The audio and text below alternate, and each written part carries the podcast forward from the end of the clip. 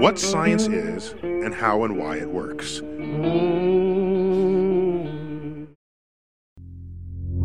Итак, чтобы создать копию чего-либо, нам нужно три вещи. Исходник, материалы для создания копии и процедура превращения этих самых материалов в некое подобие оригинала. Чтобы скопировать картину, нам понадобится холст, кисть и подходящие краски. Затем аккуратно наносим их на холст, точно повторяя цвета и линии, и продаем за кругленькую сумму.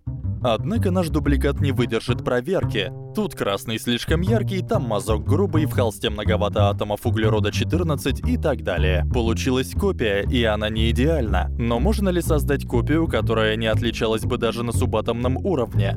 Например, воспроизвести мой мозг вплоть до последнего нейрона, и чтобы даже положение, импульс и спин каждого иона натрия, бегающего между нейронами, был абсолютно идентичен оригиналу.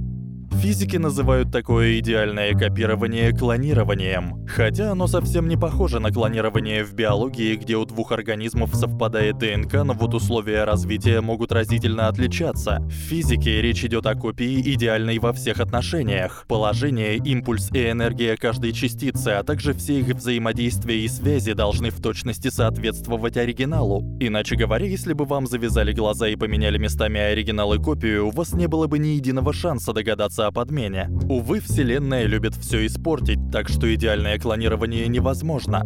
И я даже не про то, что мы не знаем, как это делается или что это пока для нас слишком сложно. Нет, математически доказано, что идеальное клонирование невозможно в принципе. Попробуем это доказать, не вдаваясь в математику. Во Вселенной правят бал элементарные квантовые частицы, а также их силы взаимодействия. Чтобы показать невозможность клонирования, нужно понять, что значит клонировать квантовую частицу. Так что сначала обратимся к трем фундаментальным свойствам всех квантовых частиц. Первое свойство — частица может находиться сразу в нескольких состояниях как код Шрёдингера в ящике с порохом, который может взорваться в любую минуту с вероятностью 42%. Но, возможно, этого еще не случилось, и потому порох находится в суперпозиции, взорвался или еще не взорвался. Или как фотон, который проходит сразу через две щели и интерферирует сам с собой, рисуя линии на стене. Или электрон, который занимает сразу множество точек на атомной орбитали. В общем, в квантовой механике целое равно сумме или суперпозиции составляющих его вероятностей. Второе свойство — состояние объектов из множества частиц, например, атома или пары запутанных фотонов или пороха вместе с котом Шрёдингера или чего еще, описывается произведением функций состояния каждого из компонентов, иными словами, их общей суперпозицией. То есть ящик Шрёдингера тоже находится в суперпозиции, которую можно описать суммой произведения взорвавшегося пороха и мертвого кота и произведения не взорвавшегося пороха и живого кота. В общем, функции элементов композитных квантовых объектов умножаются между собой. Третье квантовое свойство. Любое изменение частицы в суперпозиции состояний независимо влияет на все ее состояния. Представьте себе маршрут. 2 километра вправо и один вперед. Теперь поворачиваем карту на 90 90 градусов это то же самое, что сначала повернуть каждый отрезок на 90 градусов, а потом сложить. Или если электрон находится в суперпозиции тут и там и движется вправо, то через секунду этот электрон будет в суперпозиции тут через секунду и там через секунду. В общем, в суперпозиции, то есть в сумме нескольких частей, любое изменение или преобразование этой суммы равно сумме трансформаций этих частей, независимо от характера изменения, будь то поворот, перемещение или даже целый гипотетический процесс клонирования. Итак, чтобы доказать, что клонирование невозможно, будем использовать три свойства, которыми обладают все частицы. Частица может быть в суперпозиции, что похоже на сложение. Группы или комбинации частиц — это произведение их компонентов или суммы произведений их компонентов, что похоже на умножение. И любое изменение частицы или группы частиц — это сумма изменений, произошедших с каждой частицей, что в свою очередь напоминает распределение. С этим разобрались, перейдем к доказательству. Держа в уме все эти свойства, устройства разберемся, какие возможности даст нам аппарат для квантового клонирования. Нам понадобятся исходник, материалы для создания клона и процедура трансформации материалов в точную копию исходника. Нашему аппарату не нужно знать заранее, что именно он будет клонировать, иначе это было бы уже не клонирование, а серийное производство на конвейере.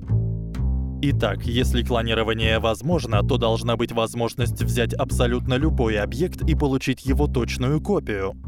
Проблема возникает, если наш исходник находится в суперпозиции, как порох в ящике Шрёдингера, который одновременно и взорвался, и не взорвался. Если сделать его копию, волновые функции оригинала и клона спутаются, а их состояние будет описываться как порох взорвался плюс не взорвался умножить на взорвался плюс не взорвался. Но так как в квантовой механике действие, приложенное к целому, распределяется как сумма действий, приложенных к каждой части, то мы должны получить тот же результат, если создать создать клон каждой из частей суперпозиции, отдельно взорвался и отдельно не взорвался, и сложить их вместе. Но мы не получим то же самое, ведь взорвался умножить на взорвался плюс не взорвался на не взорвался не равно взорвался на взорвался, плюс взорвался на не взорвался, плюс не взорвался на взорвался, плюс не взорвался на не взорвался. Эти части уравнения не сходятся.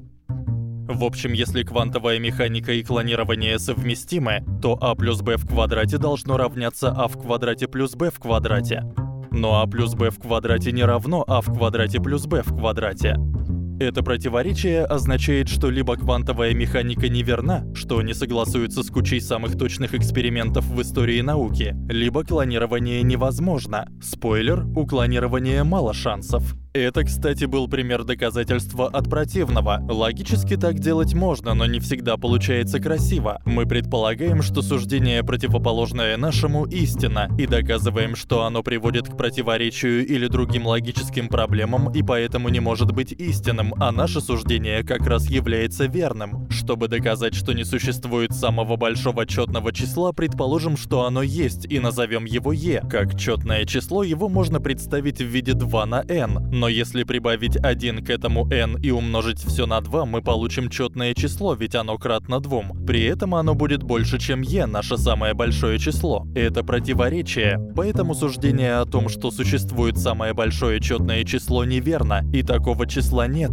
Вернемся назад. Повторим наше доказательство о запрете клонирования. Сначала мы предположили, что оно возможно, а затем показали, что это приводит к логическому противоречию. Клон не будет суммой его частей, что делает создание идеальной копии невозможным.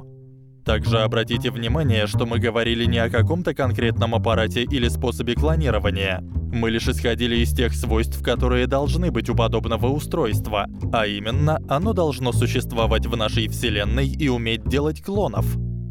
Мы доказали, что предмет с подобными свойствами не может существовать. Но не спешите отчаиваться, любители научной фантастики. Нельзя создать идеальную копию, но почти идеальную можно.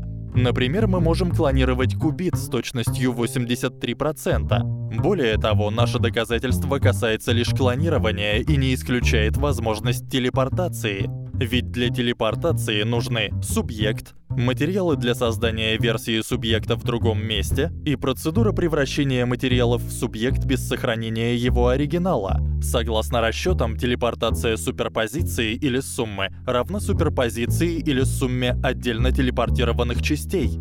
А еще невозможность клонирования не значит, что не может существовать двух одинаковых вещей. Просто нельзя сделать совершенную копию существующего объекта, свойства которого мы не знаем наверняка, при этом сохранив оригинал. Мы можем собрать машину и сделать много копий какого-то объекта, если будем точно знать, что мы создаем. Но можно ли знать абсолютно все о чем-либо? Согласно принципу неопределенности, мы не можем одновременно измерить нужные показатели одного объекта. Но если у нас есть несколько одинаковых объектов, мы можем измерить разные показатели по отдельности и получить общую картину. Фишка квантовой механики в том, что нельзя клонировать вещь, которая существует в единственном экземпляре. Но если у нас в запасе уже уже есть несколько копий, можно наделать новых. Насколько нам известно, двух полностью одинаковых людей не бывает, поэтому невозможность клонирования в квантовой механике означает, что создать идеальный клон человека тоже не получится. Теоретически можно вырастить ребенка, который будет вашей генетической копией, но вряд ли удастся воспроизвести все ваши воспоминания, мысли и предпочтения. Насколько мы приблизимся к оригиналу, зависит от того, опирается ли наше сознание на квантовые процессы в мозге. Но это уже другая история.